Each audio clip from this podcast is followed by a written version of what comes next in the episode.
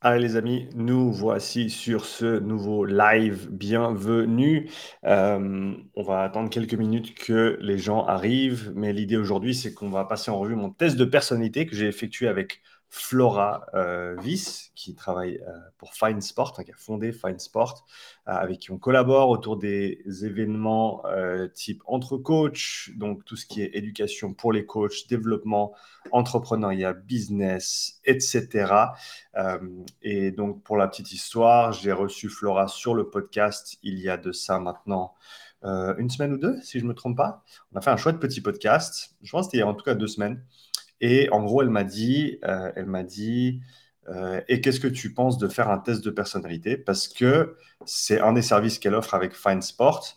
L'idée étant que, pour nous, les coachs, qui sommes potentiellement entrepreneurs, de savoir qui on est, de savoir comment on fonctionne, de savoir quelles sont nos prédispositions, quelles sont nos forces, quelles sont nos faiblesses, ça peut être un gros avantage pour ensuite orienter notre travail tous les jours. Donc, c'était un petit peu l'idée. Donc, elle m'a proposé de faire ce test. J'ai bien sûr accepté. Et aujourd'hui, je n'ai pas regardé les résultats. Et donc, l'idée, c'est qu'aujourd'hui, on va regarder les résultats du test. Pour ceux qui nous rejoignent à l'instant, n'hésitez pas à me faire un petit coucou dans les commentaires. Donc, encore une fois, on attend un petit peu que le monde arrive. Et on attend Flora aussi qui va arriver bientôt et avec qui on fera cette petite revue de test de personnalité que j'ai effectué récemment. Je n'ai pas encore vu les résultats, je ne connais pas les résultats. Et donc, ce sera très intéressant de voir les résultats de mon test de personnalité. Qu'est-ce que ça veut dire pour moi? Quelles sont peut-être mes prédispositions dans certains domaines? Quelles sont les choses auxquelles je dois prêter attention? Je pense que mieux se connaître, c'est quelque chose de bien, c'est quelque chose de super dans la vie en général, mais surtout quand tu es ton propre patron propre. Salut Paul, j'espère que tu vas bien. Ravi de t'avoir sur le live aujourd'hui. Donc oui, je pense que se connaître, c'est extrêmement important, surtout pour les gens qui sont entrepreneurs, auto-entrepreneurs et qui, en gros, dépendent d'eux-mêmes pour tout le développement de leur entreprise et de leur source de revenus et de leur bonheur et de leur bien-être. Ça, de toute façon, c'est à chacun notre responsabilité. Mais le fait de savoir exactement comment tu fonctionnes à l'interne, là-dedans, c'est extrêmement intéressant à mon avis. Donc, je me réjouis vraiment de passer ce test de personnalité en revue. Et donc, en attendant que Flora arrive, je vais donner quelques news sur les choses qui se passent de manière générale. Donc là, en ce moment, je mets pas mal d'efforts sur les vidéos pour ma chaîne. Encore sous format pensée du jour, il y a certainement plein de vidéos qui vont arriver. Pas certainement, il y a plein de vidéos qui vont arriver de manière un peu plus structurée, avec des présentations, des choses un peu plus poussées, un peu plus recherchées, que j'ai vraiment envie de faire, que là, je n'ai juste pas le temps de faire. Mais dès le moment où mon emploi du temps s'ouvre un petit peu, ça va se faire. Et cet emploi du temps, il va s'ouvrir assez rapidement d'ici l'année 2023, étant donné qu'à partir de janvier 2023, je ne vais plus effectuer de coaching privé à domicile ou à la salle. Donc, en tout cas, je vais grandement réduire mes heures de coaching. Je pense que je vais maximum faire 1 à 2 heures de coaching par semaine, alors que là, c'est 1 à 2 jours de coaching par semaine. Parce que l'idée, c'est de pouvoir me réorienter, grâce à toi, en grande partie, de pouvoir réorienter mes efforts vers tout le contenu en ligne, tout le contenu éducatif, les vidéos, les podcasts, les testings, bien sûr, ça continue, les séminaires en présentiel et toutes les autres opportunités qui sont en train de se présenter. Il me faut du temps et il me faut de l'énergie pour pouvoir vraiment m'investir à 100% là-dedans. Donc, encore une fois, en grande partie grâce à toi, parce que sans ton soutien par rapport à tout ce que je fais, je ne pourrais pas effectuer ce changement. Donc, voilà, je me réjouis vraiment de pouvoir changer un peu de vitesse, comme on dit. Donc, l'idée, ça va être de réduire mes heures de coaching grandement et réallouer ces heures aux autres avenues que j'explore. Notamment en janvier, ce que j'ai décidé de faire, c'est de prendre 0 rendez-vous et de travailler avec acharnement, avec bienveillance et acharnement sur la formation autour du système respiratoire que je vous promets depuis 6 mois, mais que j'ai juste pas le temps de faire correctement. J'ai toute ma pile de livres ici sur le système respiratoire. 1, 2, et encore, c'est pas tous. 3, 4, 5, et ça continue. 6, 7, 8, et ça, c'est ceux qui ne sont pas sur ma table de chevet.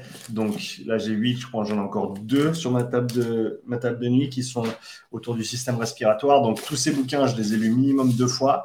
Et l'idée, c'est que je vais les reparcourir et je vais faire une synthèse de tous ces livres, ainsi que de toutes les études et de toutes les informations que j'ai pu trouver en ligne au sujet du système respiratoire et de l'entraînement respiratoire en général. Je pense que, en gros, de mon point de vue à l'heure actuelle, c'est un des systèmes, en termes d'entraînement, de préparation physique, c'est un des systèmes, merci Paul, c'est un des systèmes les plus intéressants, dans le sens où c'est un des systèmes les moins, sur lequel on se focalise le moins, mais qui a un potentiel de développement certain. D'ailleurs, on en parlera cet après-midi sur le podcast. Petite news pour ceux qui sont là maintenant. Si tu fais rien cet après-midi, tu peux passer l'après-midi avec moi sur la chaîne. 14h30, podcast avec... C'est 14h ou 14h30 ? Non, 14h, pardon. 14h aujourd'hui, vendredi, donc le 11 novembre, on est 14h avec Max Walt de OnTrack Suisse. Donc, j'ai déjà fait un podcast avec lui il y a 10 épisodes en arrière. Donc, je pense que ça va être l'invité que j'ai eu 2 fois de suite le plus proche. Mais c'est super parce que cette fois-ci, on va parler entraînement respiratoire et on va parler de la petite programmation course à pied qu'on prépare ensemble pour toi, pour vous, dans les mois qui viennent. Donc, on se réjouit de parler de tout ça. Donc, ça, c'est 14h. Et à 15h30, je reçois Jason Marshall. C'est la seule personne à l'heure actuelle qui a effectué un 2000, 2000 et 4000 mètres, respectivement sur le ski, le rameur et le vélo, en moins de 6 minutes. Okay, donc, il a fait moins de 6 minutes aux 2000 mètres sur ski, moins de 6 minutes aux 2000 mètres sur rameur et moins de 6 minutes sur 4000 mètres sur le bike air. C'est la seule personne, en tout cas à ma connaissance, à l'heure actuelle, qui a réussi à effectuer cet exploit, littéralement. Et donc, on va parler ergo cet après-midi. Ce sera en anglais, mais on va parler ergo pour ceux que ça intéresse. Et donc, pour revenir à mon projet de janvier, prendre tout le mois de janvier pour écrire cette formation sur le système respiratoire. J'ai déjà le cadre général. D'ailleurs, je peux peut-être même le mettre à l'écran ici, le cadre général de la formation que je vais créer sur le système respiratoire. Il est là. Ouais, c'est ça. Donc, ce que je vais faire, je vais mettre ça à l'écran. Donne-moi un instant, je partage mon écran. Nous voilà. Donc, contenu de la formation. Et ça, c'est encore l'outline général que j'ai créé. C'est pas l'outline définitif. Donc, je vais continuer à préciser, à peaufiner tout ça. Et donc, l'idée, ça va être de remplir les cases, en gros. Comme tu le vois là, le système respiratoire et la performance sportive, ça va être le sujet ou le titre général de la formation. À qui s'adresse cette formation ? Principalement adressée aux coachs, aux préparateurs physiques, aux athlètes qui sont intéressés à en apprendre plus sur leur système respiratoire également, mais ce sera vraiment une formation assez lourde entre guillemets et assez théorique. Alors, il y aura du travail pratique également à la fin, mais en gros, c'est si tu veux vraiment comprendre de fond en comble le système respiratoire tel qu'on le comprend aujourd'hui, pas avec les informations d'il y a 20 ans qu'on nous recycle à chaque fois. Donc, complètement mise à jour avec toutes les informations. Donc, comme tu l'as vu ici, module 1, structure du système respiratoire, introduction à la structure, les voies respiratoires et les poumons, la musculature respiratoire, le centre de contrôle respiratoire au niveau du cerveau. Donc, ça, c'est toute la structure du système respiratoire. Je pense qu'avec le centre de contrôle, faudra parler des chimiorécepteurs également, des différentes avenues que le corps a pour communiquer au centre de contrôle respiratoire. Qu'est-ce qu'il faut faire ? Est-ce qu'il faut respirer plus ? Est-ce qu'il faut respirer moins ? Donc, tout ça fera partie du premier module. Et bien sûr, ces modules vont évoluer et changer au fur et à mesure que j'écris cette formation. Module 2, fonction du système respiratoire. On a touché sur la structure, maintenant on parle des fonctions, donc la ventilation et les échanges gazeux, équilibre homéostatique, donc un des rôles phares du système respiratoire, c'est maintenir cet équilibre interne, stabilisation spinale et pression thoracique, dans le sens où on a, tu connais la Valsalva si tu fais des squats lourds, etc. On a Flora qui nous rejoint, c'est parfait. Alors, on continue ça un autre jour pour ceux qui veulent voir cette outline de la formation sur le système respiratoire. Allez sur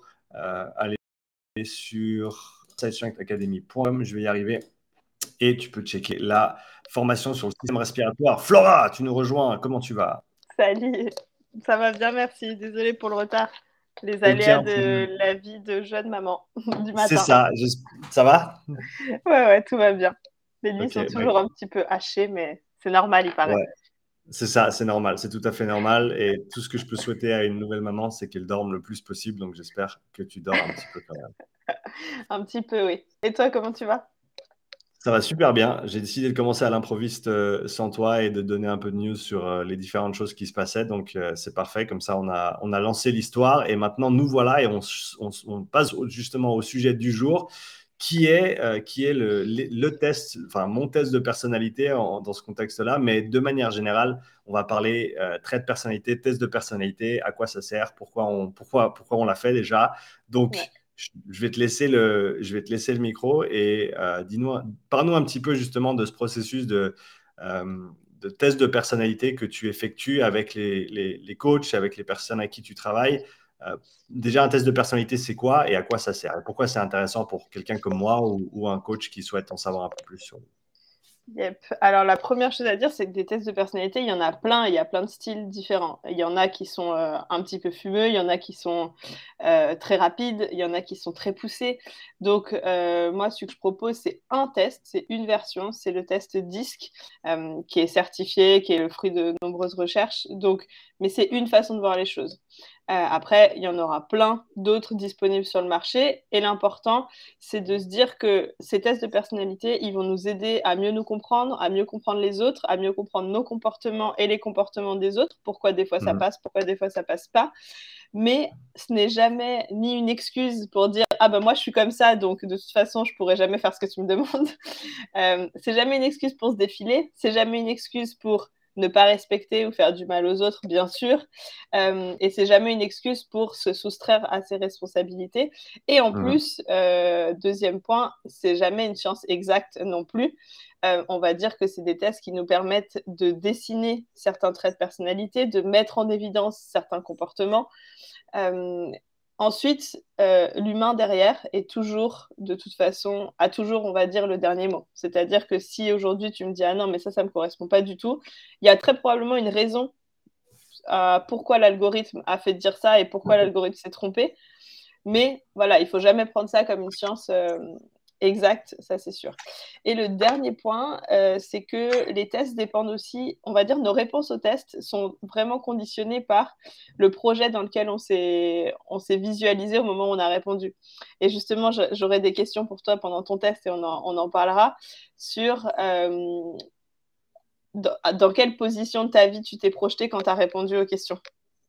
Ouais. Parce que les réponses vont être très différentes. Moi, j'ai fait 3 fois le test dans ma jeune carrière, on va dire dans les 10 dernières années, et les 3 fois, des choses différentes sont ressorties. Alors, ça ne veut pas dire que le test est fumeux et ça ne veut pas dire que moi, j'ai répondu n'importe comment. C'est juste que j'étais dans des phases de ma carrière qui étaient vraiment différentes, où je n'avais pas les mêmes postes.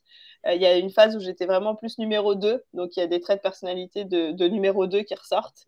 Il y a une phase où j'étais vraiment à fond dans le développement de ma salle et du coup, c'est une personnalité beaucoup plus forte qui est ressortie. Et après, je l'ai refait justement en me mettant dans l'objectif de la salle, mais aujourd'hui, j'ai un poste à la salle qui est beaucoup plus en retrait, qui est beaucoup plus de coordonner tout le monde et d'arrondir les angles pour tout le monde, donc la personnalité qui est ressortie est beaucoup moins forte. Donc ça, c'est aussi un autre élément important, c'est qu'en fonction de où on en est dans notre vie, du statut qu'on a, des responsabilités qu'on a, on va aussi répondre différemment. Ouais. Voilà. Ensuite, pourquoi on... Ouais, vas-y, termine. Juste rajouter ma perspective sur tout ça. Je parle beaucoup de modèles et j'aime bien toujours dire que tous les modèles sont faux, mais certains sont utiles. Comme c'est une citation de George Box. Et je pense que ça, c'est un modèle. Et comme tu l'as bien mis en avant, je pense que… Et d'ailleurs, c'est, à mon avis, c'est la chose la plus importante. Donc, je suis vraiment super content que tu l'aies fait d'entrée de jeu. C'est énoncer les faiblesses de son modèle. Parce que si tu connais les faiblesses de ton modèle, tu vas mieux pouvoir l'utiliser et tu ne vas pas te faire berner par le fait que, comme tu l'as dit, aucun modèle n'est parfait. Et partir de la base qu'il y a des faiblesses et si je les connais, je vais mieux pouvoir opérer grâce à ce modèle et je connais son champ d'applicabilité et les contraintes dans lesquelles il fonctionne. Je pense que c'est super important. Donc, merci d'avoir mis ça en avant et je te laisse continuer. Yep, top. Oui, alors après, pourquoi on l'utilise et en quoi ça peut être utile? Alors, il y a plein d'utilisations possibles. On a discuté pendant notre dernier live de quels sont les traits de personnalité pour être entrepreneur, etc. Je crois que c'est super bien d'avoir un test de personnalité. En tout cas, c'est un bon support quand on cherche un peu son parcours de carrière. Est-ce que je suis fait pour être entrepreneur ou en tout cas, comment est-ce que je suis fait pour être entrepreneur? Est-ce que j'ai besoin de travailler avec du monde? Est-ce que j'ai besoin d'être plutôt seule? Avec qui je peux travailler? Pour des gens qui se posent la question de est-ce que je m'associe? Est-ce que je vais travailler dans une salle? Est-ce que je peux être salarié, etc. Il y a plein de choses sur les façons de se comporter, sur les façons de se comporter avec les autres qui vont être intéressantes justement pour, dans le test de personnalité pour après faire des choix, on va dire, éclairés ou en tout cas mieux se comprendre. Ça sert beaucoup aussi pour, par exemple, les patrons de salle, les managers de salle ou les managers tout court dans toutes les entreprises pour mieux comprendre leurs salariés. Et on en parlera pendant le test. Il y a on va dire le modèle représente les gens sous 4 couleurs. Alors évidemment, c'est jamais aussi simple que ça, mais il y a des tensions entre les couleurs dominantes et il y a des couleurs qui fonctionnent pas très bien ensemble, on va dire, ou en tout cas qui ont des tensions très fortes. Et ça, si on ne sait pas quel est le mode de fonctionnement de l'autre, quelles sont ses motivations, quelles sont ses peurs, souvent on ne va pas se comprendre. Et ça amène à des conflits. Et donc, pour la résolution de conflits et pour mieux travailler ensemble, c'est très intéressant. Ça ne veut pas dire qu'on va recruter que des bleus, que des jaunes dans son équipe, mais ça veut dire que si on recrute des gens qui ont des profils opposés aux nôtres, eh ben, on va savoir qu'il faut les gérer différemment. Voilà, il y a plein d'utilisations possibles. Après, c'est aussi beaucoup utilisé en vente, ces tests-là. On essaye de déceler, on va dire, des comportements de certaines couleurs. Il y a des comportements qui sont assez facilement décelables quand tu rencontres un prospect. Et du coup, en fonction de ce que tu décèles chez le prospect, tu vas adapter un petit peu ton discours de vente. Mais voilà, ça, je le vendrai à Ken pour ces formations-là. Exactement. Bah, écoute, c'est parfait. On avait parlé du fait que tu aies accès à la fiche pour la manipuler toi-même. Je ne crois pas que ça va être possible. Par contre, moi, je peux la partager sur mon écran et ensuite, tu pourras me dire quand je dois descendre. Ça joue pour toi? Ouais, j'ai l'impression que moi, je peux partager mon écran. Mais alors vas-y. Si... Alors, super, essaye. On tente le coup. Je vais essayer. Hop, là, hop, partager. Voilà. Est-ce que tu le vois? Tu dois valider? Magnifique. Alors, oups, ça, j'étais trop tard. Ok, on revient là. Allez. Hop, j'aimerais bien le voir en même temps. Ouais, c'est tout bon. Parfait. Ok, donc comme je le disais, le test qu'on a utilisé, c'est le modèle DISC, qui est donc certifié par un certain nombre d'études, mais ça, on pourra en parler pour ceux que ça intéresse de manière plus précise. Je sais que toi, ça t'intéresse, du coup. Ouais, j'ai déjà utilisé le test, je ne sais pas son nom exact, mais je le connais sous le nom de Big Five. C'est les 5 grands traits de personnalité. Il y a 2 sous-catégories dans chacun des traits. Et c'est un modèle que j'ai déjà effectué un test en utilisant ce modèle-là et j'avais pas mal étudié le sujet parce que je trouvais super intéressant le concept dans le sens où c'est un test qui est dérivé directement d'un processus statistique par rapport à des réponses d'un énorme nombre de personnes et je trouvais ça super intéressant, mais je ne vais pas m'étendre là-dessus. J'ai déjà entendu parler du DISC et je l'avais déjà utilisé. C'est ce qui nous donnait, je crois, à l'armée, si je ne me trompe pas.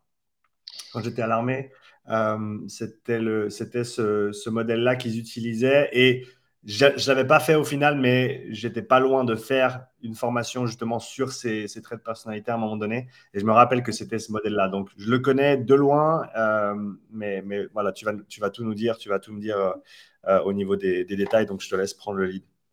Top, super. Alors, ce test-là, tu disais Big Five, je ne suis pas sûre que ce soit exactement le même parce que là, on va avoir 4 types de profils et il y a encore un autre. Pas, c'est le... Ouais, il y en a un autre qui est le MBTI où là, pour le coup, tu as les 4 profils et qui sont chacun, chacun divisé en 4 autres profils. Mais anyway, donc celui-là, c'est le test DISC. On va passer donc rapidement sur qu'est-ce que c'est, une analyse de vos styles comportementaux et de vos motivations. Tu as répondu à 2 types de questionnaires. Le premier, c'est sur tes comportements et le deuxième, c'est sur tes motivations. Donc, c'est ce que dans le test, on appelle les forces motrices. Les forces motrices, c'est en gros pourquoi tu te lèves le matin, et les styles comportementaux, bah, c'est comment tu te comportes, on va dire, avec du monde ou seul, on va dire, dans ta vie quotidienne. Les premières choses, on va d'abord passer en revue ce que le test nous a dit de toi, et après, on reviendra sur les couleurs. Donc, hop. Comprendre le modèle. Je montrerai ça un peu plus tard. Hop là, hop, hop, hop, hop, hop. Ici. Donc là, il y a beaucoup de textes, mais moi, j'en ai fait un petit résumé. Je ne sais pas si toi, tu l'avais... Non, tu ne l'as pas lu, du coup, c'est surprise. Non, non, je t'avais dit qu'on le faisait en aveugle, comme ça, moi, j'avais pas... j'aurais pas vu mes questions au préalable, donc je n'ai pas lu le rapport. Promis, j'aurais cherché. C'est beau, ça marche. Le test nous dit que tu es quelqu'un qui travaille à un rythme élevé. Dans la plupart des choses que tu fais et que tu cherches toujours l'efficacité, en tout cas tu cherches les moyens les plus efficaces pour faire avancer les choses. C'est un rythme rapide qui te permet d'avancer justement rapidement, mais par contre ça peut être frustrant si tu as des contretemps. Est-ce que c'est le cas?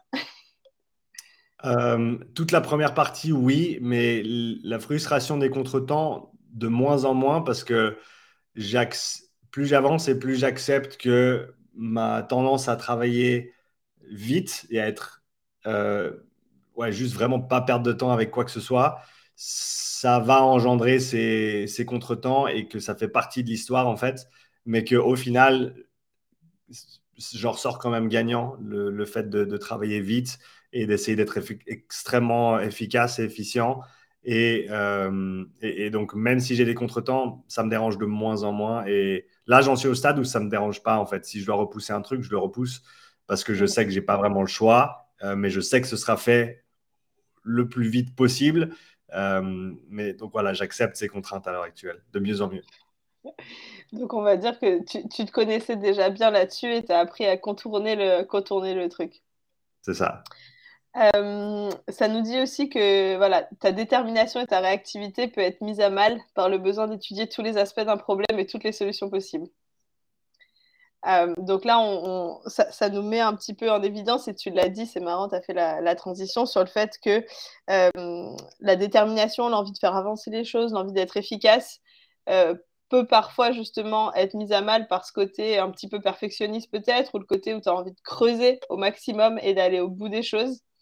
Et où du coup, ça peut, disons que tu es obligé maintenant de faire un joli mix de tout ça et d'aller au bout des choses de la manière la plus efficace et la plus rapide possible.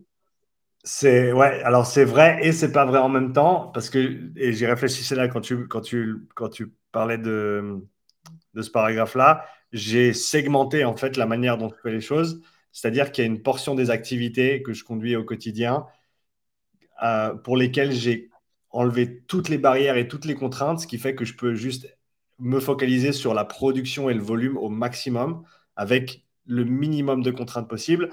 Et après, l'autre segment qui va être plutôt au niveau des présentations structurées que je crée, par exemple, et là, je pense principalement au contenu que je crée de manière générale. Donc, si tu penses penser du jour d'un côté, où c'est brut, c'est one take, il y a zéro préparation. J'ai littéralement écrit le titre et après, je parle pendant 5 à 20 minutes. Il y a zéro préparation et donc ça me permet de n'avoir aucune contrainte et de simplement pouvoir faire. Et de l'autre côté, j'ai toutes les formations que je crée, tout le contenu beaucoup plus structuré, recherché.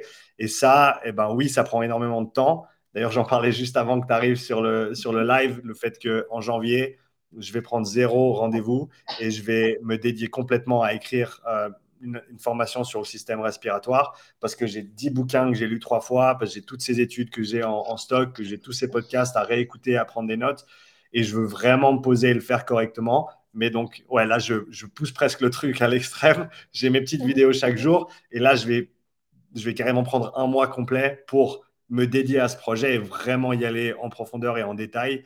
Donc, j'ai trouvé un moyen de trouver un équilibre entre les deux. Ouais, exactement. Et ça, c'est marrant, ça te dit juste après, mais du coup, ça dit vos réponses indiquent que vous pouvez avoir des ambitions dichotomiques. Vous êtes motivé par l'atteinte de résultats rapides et visibles, et de l'autre, vous êtes motivé par la qualité et la perfection. Et tu viens de l'exprimer et de l'illustrer de la meilleure manière possible, c'est-à-dire d'un côté, je fais des choses rapides, visibles, mes pensées du jour, elles sont en plus en live sur YouTube, et de l'autre côté, je prends un mois off pour faire de la qualité et de la perfection. C'est ça. Donc, voilà, ça montre qu'effectivement, tu avais déjà identifié ça, en fait, chez toi.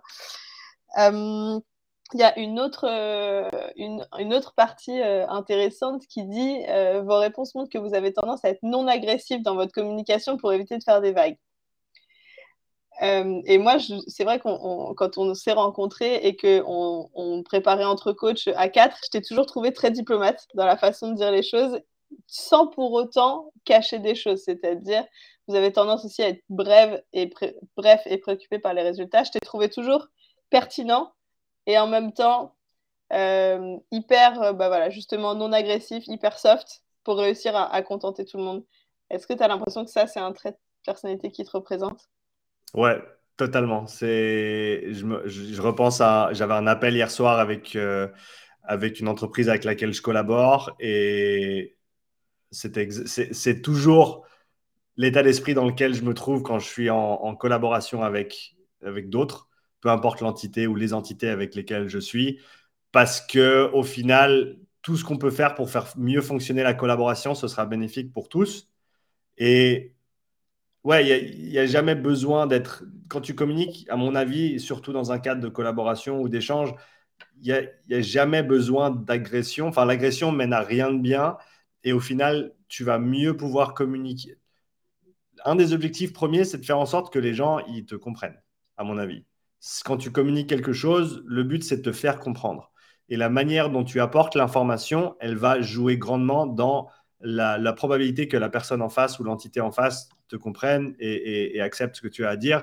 Et donc, pourquoi ne pas l'apporter de manière, comme tu l'as dit, diplomate et bien structurée et non agressive pour faire en sorte justement que, au final, c'est un petit peu…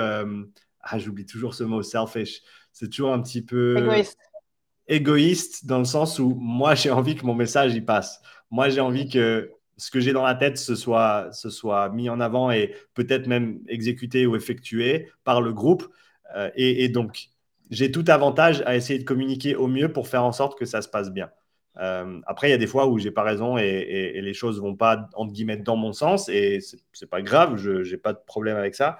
Mais si j'ai une conviction ou si j'ai quelque chose auquel je tiens, je vais le mettre en avant et je vais être franc et clair là-dessus sans pour autant être agressif. Alors, c'est marrant parce que tu fais un peu la transition où… je te promets, j'ai pas lu le rapport. Ah, je te jure. Non, c'est aussi parce que du coup, je prends les paragraphes quand ils m'arrangent par rapport à ce que tu dis. Mais ça dit aussi, vous avez tendance à gérer les gens autoritaires et agressifs d'une manière franche et critique. Si quelqu'un se lâche sur vous, vous pouvez aussi vous lâcher sur lui ou sur elle en retour. Est-ce que ça, c'est déjà arrivé ? Non.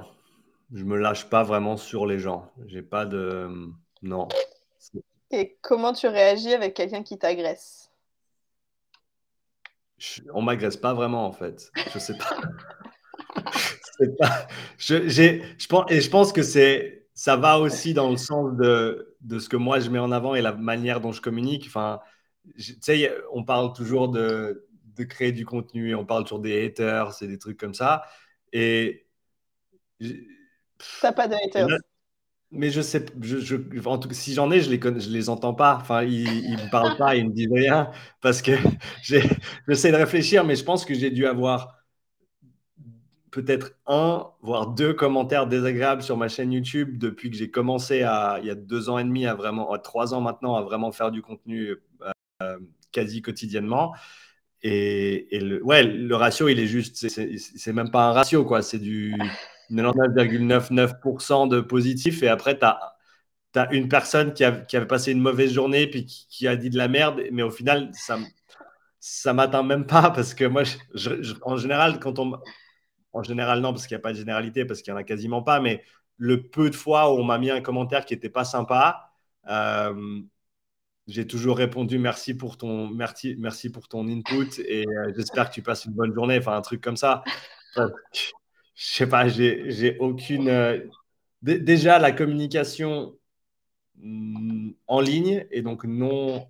Sans le non-verbal qu'on peut communiquer quand on est en présentiel avec quelqu'un, et tu sauras ça mieux que moi, mais c'est un pourcentage infime des informations qu'on transmet. Il n'y a aucun contexte, il n'y a aucun langage verbal, déjà verbal et non-verbal.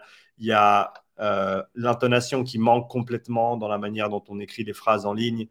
Toutes ces choses-là qui font partie intégrante de la manière dont on communique en tant qu'être humain. Et au final, pour moi, un message qu'on m'écrit en ligne, la valeur de ce message ou la valeur que je lui assigne, elle est infime par rapport à quelque chose qu'on me dirait en présentiel. Et donc, que ce soit… Alors, si c'est bien, je prends le positif. Et si c'est négatif, si c'est constructif, je le prends parce que c'est une des raisons pour lesquelles je crée tout ce contenu. C'est pour avoir ce feedback. Et s'il y a quelque chose de mauvais, ben, je dois le corriger.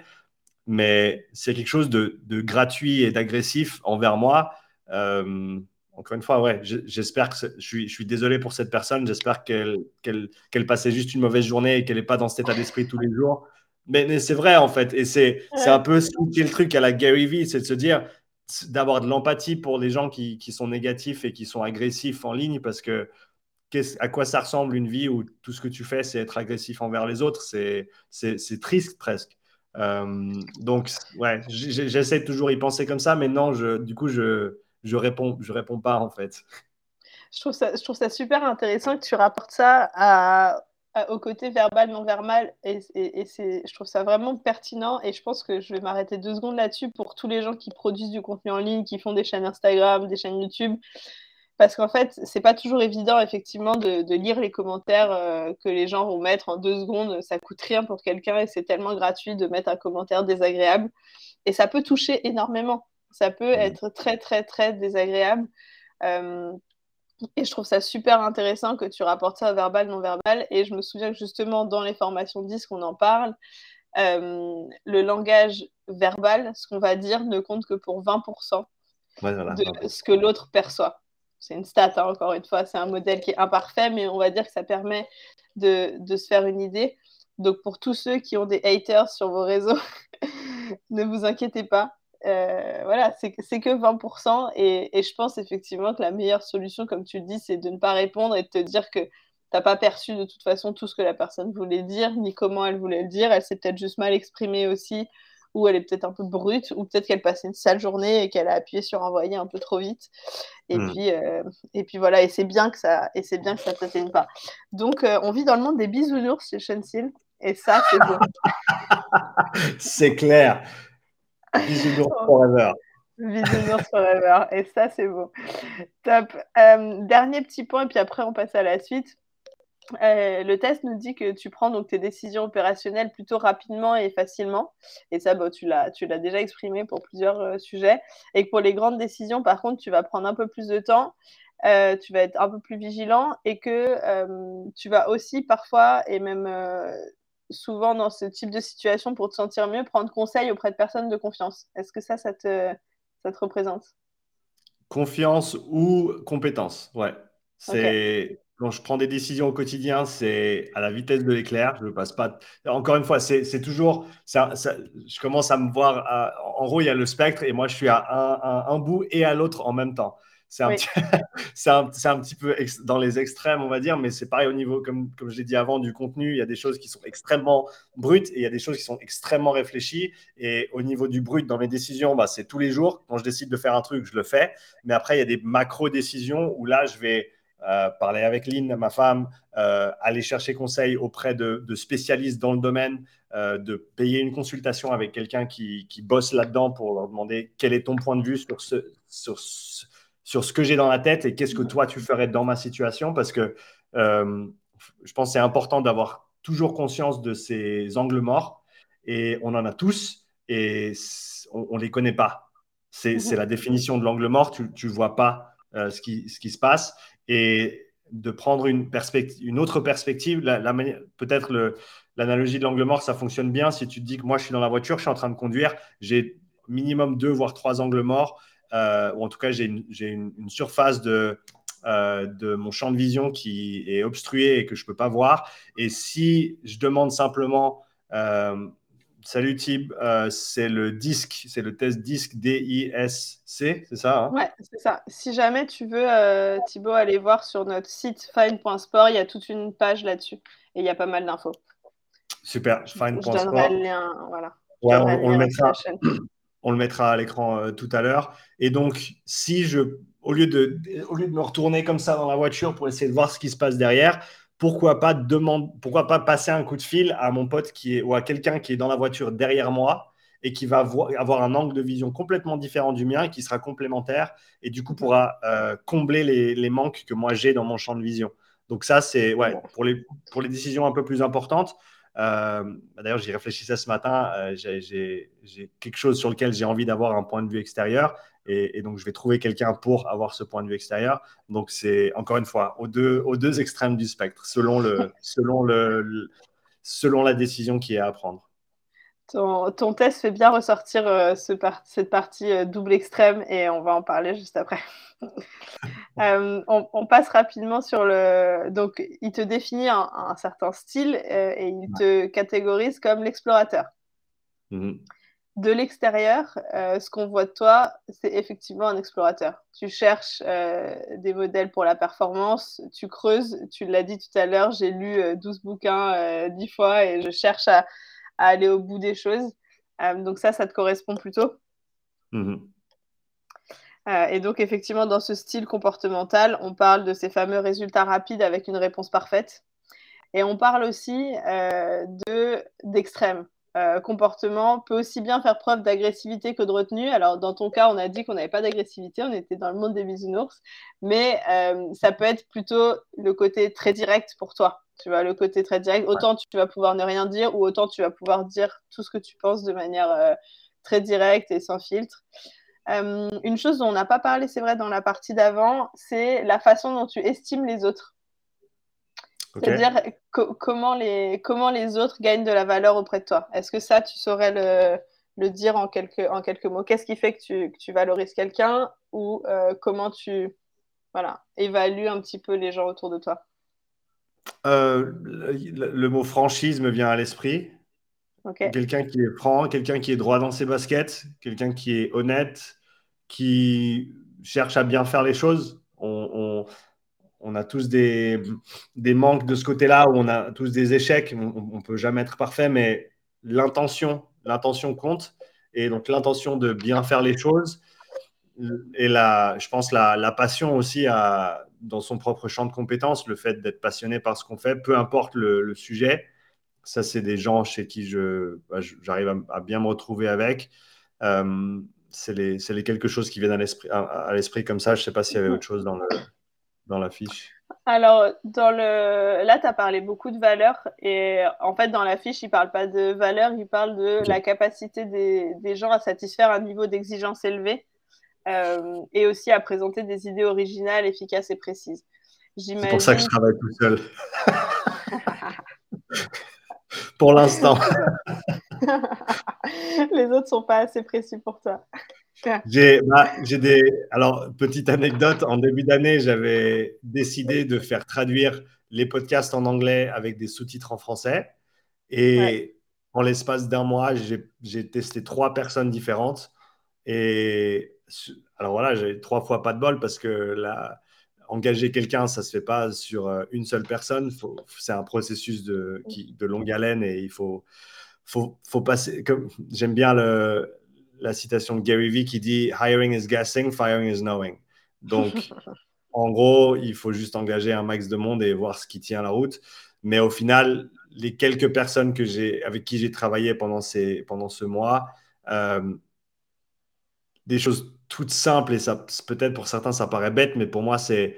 Encore une fois, on en vient à être honnête et on en vient à communiquer et on en vient à faire les choses bien. Quand tu me dis, je vais te passer, tu auras ce fichier dans ta boîte mail avant la fin de la journée et que le lendemain à 16h, j'ai toujours pas eu d'email ou de notes, oh non, je suis en retard, oh non, machin, et que ça se passe 4 fois de suite, moi, c'est des trucs sur lesquels je suis absolument intransigeant.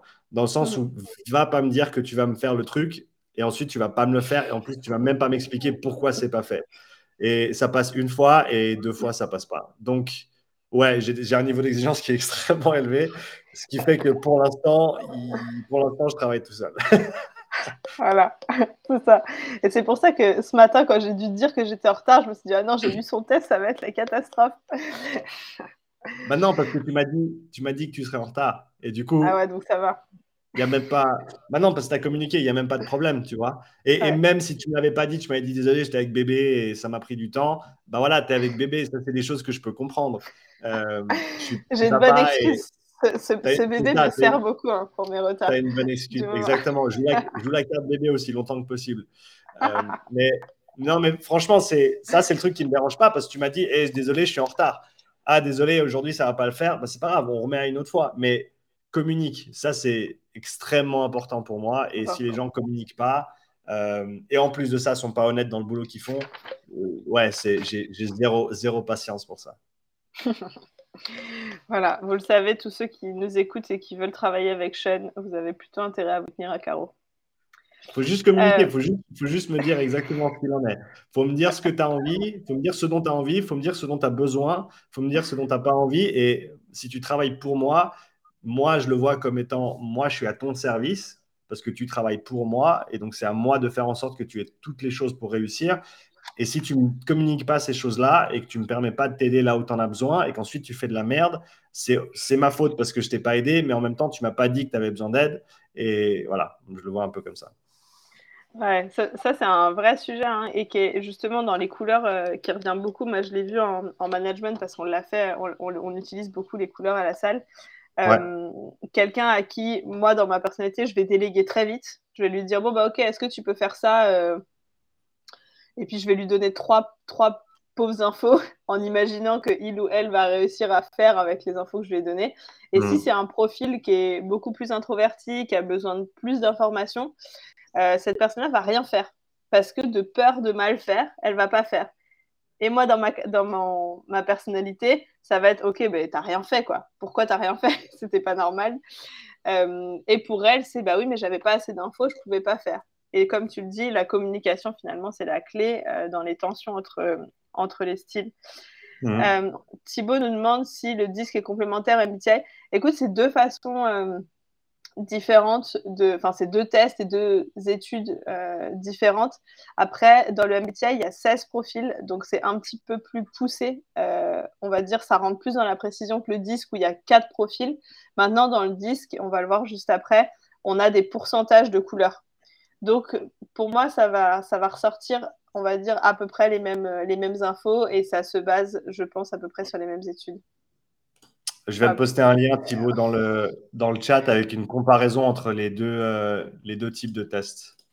Mais quelle efficacité, cet explorateur. Et pour ça, ceux qui m'intéressent, un deuxième lien avec la comparaison entre le DISC et le Big Five dont je parlais en début de live. Vas-y, Flora. Parfait. Alors, moi, j'ai déjà une question pour toi avant de passer à la suite, avant qu'on voit tes couleurs. Le DISC, il se base sur 2 styles, c'est-à-dire que il fait ressortir, on va dire, tes comportements dans 2 types de situations différentes, le style naturel et le style adapté. Le style naturel, c'est le style que tu mets en place de manière automatique. C'est le truc vraiment dans ton quotidien, dans des situations où tu es confortable, que ce soit en famille ou dans ton boulot, si c'est vraiment les choses que des situations familières. Et c'est l'indicateur, a priori, le plus proche de qui tu es vraiment. Le style adapté, c'est les comportements que tu penses devoir mobiliser quand tu réponds à une situation qui présente des contraintes et qui est un peu différente de ce qui est familier pour toi. Le profil adapté peut changer dès que tu fais face à une nouvelle situation. Et on en a parlé tout à l'heure. Quand on change de situation professionnelle, souvent, on va répondre différemment en fonction du poste qu'on a.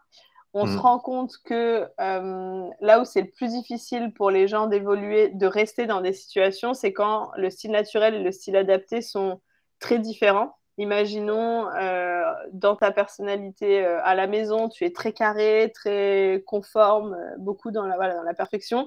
Et au boulot, on te demande de lâcher sur plein de trucs, on te dit que ça, c'est pas grave, etc. Et bien ça, c'est des gens, a priori, qui vont pas pouvoir rester dans ce boulot-là très longtemps. Parce que c'est très compliqué d'être toute la journée dans quelque chose qui est profondément contre ta personnalité. Ouais. Donc, ma question pour toi, c'est pour toi, quel est le style naturel et quel est le style adapté? Vu que tu travailles pour toi, j'imagine qu'il y a comme moi un énorme melting pot entre le pro et le perso. En général, on dit le naturel, c'est le perso et l'adapté, c'est le pro. Maintenant, pour toi, c'est peut-être un petit peu différent. Et qu'est-ce que tu avais en tête quand tu as répondu aux questions? Plutôt professionnel, je dirais.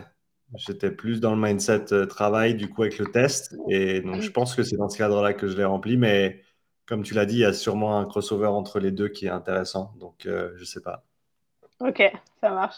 Parce que on a des grands écarts entre le naturel et l'adapté.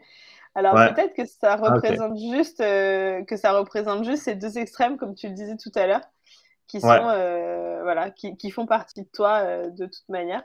Alors, les couleurs, on va parler un petit peu après de quelles sont les couleurs, mais pour faire simple, tout ce qui est... là, on a cette roue qui est ici. Ouais. Tout ce qui se situe à gauche de la roue, c'est plutôt donc le bleu, le vert et tout ce qui va entre ces deux couleurs-là. On va dire que c'est plutôt le côté introversion. Introversion, attention, ça ne veut pas dire qu'ils ne parlent pas aux autres, c'est plus sur la manière d'agir et de réfléchir. Introversion, c'est je réfléchis avant d'agir. Je prépare les choses avant d'agir. Tout ce qui se passe à droite, le jaune, le rouge, le orange, c'est plutôt j'agis avant de réfléchir. J'agis et après, je regarde les conséquences et j'ajuste et je réagis. On est beaucoup dans l'action. Ouais. Ouais. Ensuite, on a une deuxième façon de séparer cette roue, c'est entre le haut et le bas. Donc, tout ce qui est bleu-rouge ici, ça va être plutôt centré sur les faits, sur la pensée, sur la réflexion. Et tout ce qui est en bas, c'est plutôt centré sur la relation et sur les émotions, plutôt le sentiment. Ouais. Ce qui veut dire que toi, ce qui est intéressant, c'est comme on le voit, le jaune et le bleu, ils sont plutôt opposés. Parce que le jaune, ça va être la partie influence, donc la partie vraiment centrée sur la relation et en même temps centrée sur l'action et la réflexion passe dans un deuxième temps. Alors que le bleu, c'est vraiment le côté extrêmement carré, extrêmement perfectionniste, centré sur les choses très pragmatiques et sur la réflexion avant l'action. Et toi, on remarque que tu as autant dans ton style naturel beaucoup de bleu et en même temps dans le style adapté, beaucoup de jaune. Ce qui peut être une illustration, mais tu vas me dire si c'est vrai, c'est que dans le style adapté, c'est plutôt le côté humain que tu mets en œuvre, peut-être quand tu es en coaching privé, en formation avec des coachs, où là, tu es vraiment dans le côté humain sur le fait de créer de la relation. Et le bleu, c'est plutôt toute cette partie analyse de contenu, production de contenu, analyse de performance. Est-ce que ça te parle? Ça a du sens parce que c'est vrai que quand je suis avec des gens, je pense au week-end de formation que je viens de faire avec Ludo, Nathan et Guillaume qui sont montés de Marseille. Pour chaque phrase que je sors, le plus important pour moi, c'est les deux qui vont revenir en termes de feedback pour essayer de comprendre, d'améliorer, de mieux communiquer, d'être précis avec mon contenu par rapport aux besoins de chacun.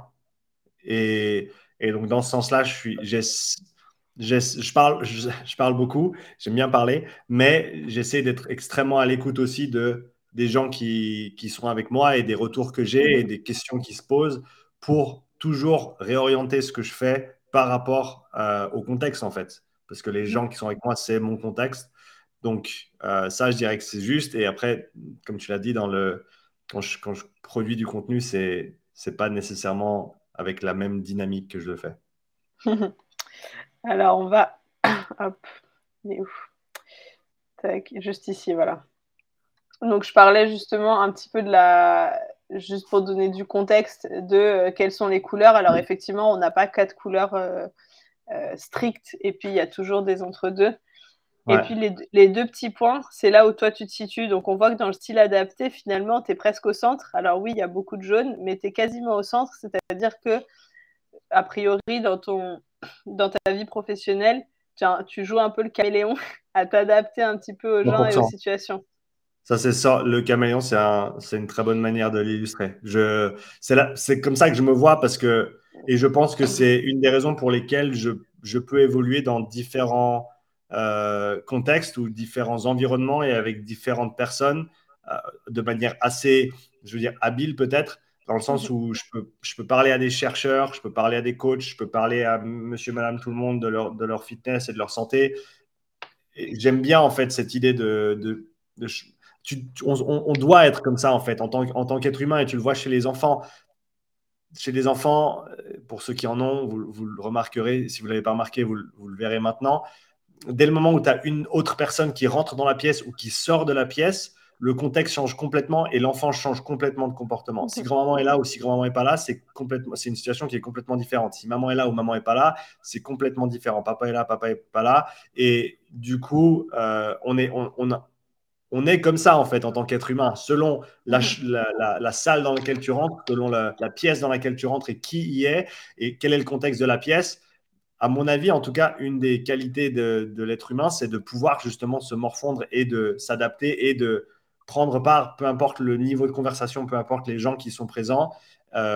Et du coup, c'est aussi un challenge intéressant, je trouve, de se dire, est-ce que je peux évoluer dans ces différents mondes tout en me sentant à ma place ou en essayant de comprendre, parce que tu as toujours des règles implicites et quasiment aucune règle explicite dans ces contextes-là, mais toutes les règles implicites du niveau socio-économique des gens avec qui tu es en train d'interagir, de la plateforme sur laquelle tu es en train d'interagir, si c'est en ligne, si c'est en personne, dans quel contexte, est-ce que c'est est-ce que c'est un truc privé, est-ce que c'est dans le cadre d'un événement professionnel. Toutes ces choses-là font que c'est jamais la même manière d'interagir, et ça me fascine d'essayer de comprendre tous ces codes et d'essayer ensuite de bien les utiliser, si tu veux. Donc caméléon, ça me correspond tout à fait. Ok, je comprends mieux. Je comprends mieux parce que le profil I, donc influent, ce côté jaune, très jaune, souvent ça vient chez des gens qui sont, tu vois, un petit peu le bout en train d'une équipe, tu vois, quelqu'un qui vraiment sans le côté péjoratif, mais vraiment la personne, tu vois, qui, quand tu sors avec les copains, c'est celui qui va payer toujours les tournées à tout le monde, c'est celui qui va être un peu au centre de la table, à parler un peu plus fort, faire des blagues, de manière vraiment pour enjouer, tu vois, l'équipe. C'est la personne qui va avoir de l'influence un peu sur les autres, toujours ce côté très jovial, très optimiste, très axé sur les autres, qui peut être perçu par les gens qui sont plutôt dans la pensée, les bleus et les rouges, comme quelqu'un de difficile comme quelqu'un qui manquerait un peu de substance, tu vois. Et ça me surprenait par rapport à ce que je sais de toi, mais je comprends mieux maintenant pourquoi il y a autant de jeunes qui est ressorti. Je pense que c'est parce que justement c'est ce fort engagement à t'intéresser aux autres et à t'intéresser à la relation d'abord pour servir, j'ai compris aussi, pour servir les objectifs aussi derrière de la compréhension et de l'efficacité. Donc, c'est aussi une façon, j'ai l'impression, que toi, tu as mise en place en te connaissant et en connaissant mieux les autres, de te dire, il faut que je m'intéresse à l'humain pour que derrière, mon côté pragmatique et les faits fonctionnent, si tu veux. Ouais. J'ai l'impression. Parce qu'on voit que dans ton style naturel, tu es beaucoup plus analytique. Tu es beaucoup plus axé sur les faits, j'ai l'impression, au fond. Et d'ailleurs, tu te dis au bout d'un moment, ok, c'est bon, je vais prendre un mois pour faire que ça parce que j'en peux plus, j'ai besoin de me concentrer. Donc voilà, à un moment, quand tu te renfermes dans ta je ne vais pas dire ta man's cave, mais quand tu te renfermes, tu vois, dedans, on revient aux sources, et les sources, c'est quoi, et qu'est-ce qui est familier pour toi, et qu'est-ce qui fait que tu te sens bien, et de quoi tu as besoin. C'est d'avoir un moment off où tu ne t'occupes pas des gens et tu t'occupes juste d'analyser les ressources que tu as et que tu veux pouvoir ressortir. Maintenant, dans ta vie professionnelle et dans ta vie tout court, je pense que tu as bien compris que pour toi en tout cas, il fallait te centrer sur la relation et sur les autres pour pouvoir mieux faire passer aussi ce que tu voulais faire passer. Parce que quelqu'un qui est très analytique, ça fait quelqu'un qui sort des contenus très bruts, tu vois, très bruts, très techniques. Pour donner un exemple, quelqu'un qui serait un peu bleu et rouge partout. Si je prends l'exemple des diététiciens, ça me parle bien parce que dans le sport, on sait que c'est pas du tout évident de faire respecter des plans alimentaires aux gens. Un diététicien qui est bleu-rouge ou bleu, il donne la feuille avec les grammages et la liste des choses à manger à quelqu'un et il lui dit « Tiens, faut que tu manges ça ». Et il s'attend à ce que la personne le fasse. Ouais, c'est ça. Combien de gens sont capables de suivre à la lettre pendant longtemps un plan alimentaire qu'on t'a donné avec des grammes et juste écrit noir sur blanc sur une feuille? Ouais. Très peu. Très peu. La majorité des diététiciens ou des coachs nutrition, et si je me trompe et qu'il y en a qui nous écoutent, dites-le moi, ils sont obligés maintenant de faire de la psychologie. Ce sont des coachs comme les autres. Ils sont obligés de s'intéresser à quelles sont les motivations, quelles sont les peurs, quels sont les fonctionnements du comportement de leurs patients pour réussir à leur faire tenir ces fameux plans alimentaires, ou en tout cas les aider à...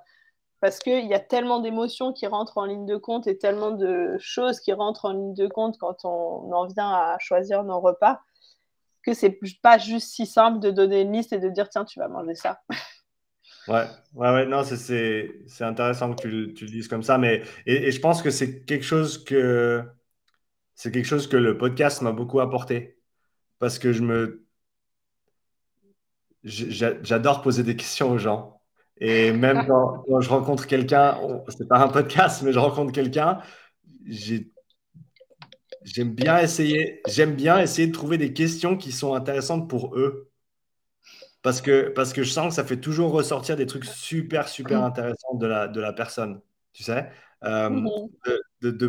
Parce qu'au final, au final, ça marche toujours mieux comme ça. Si tu essaies de mettre, entre guillemets, en avant la personne ou ce qu'elle sait ou ce qu'elle fait, moi, ça me fascine de me dire que si je pose les bonnes questions, je vais pouvoir apprendre des trucs sur la personne et sur ce qu'elle fait au quotidien ou professionnellement ou un corps de métier ou un truc que je ne connais pas du tout.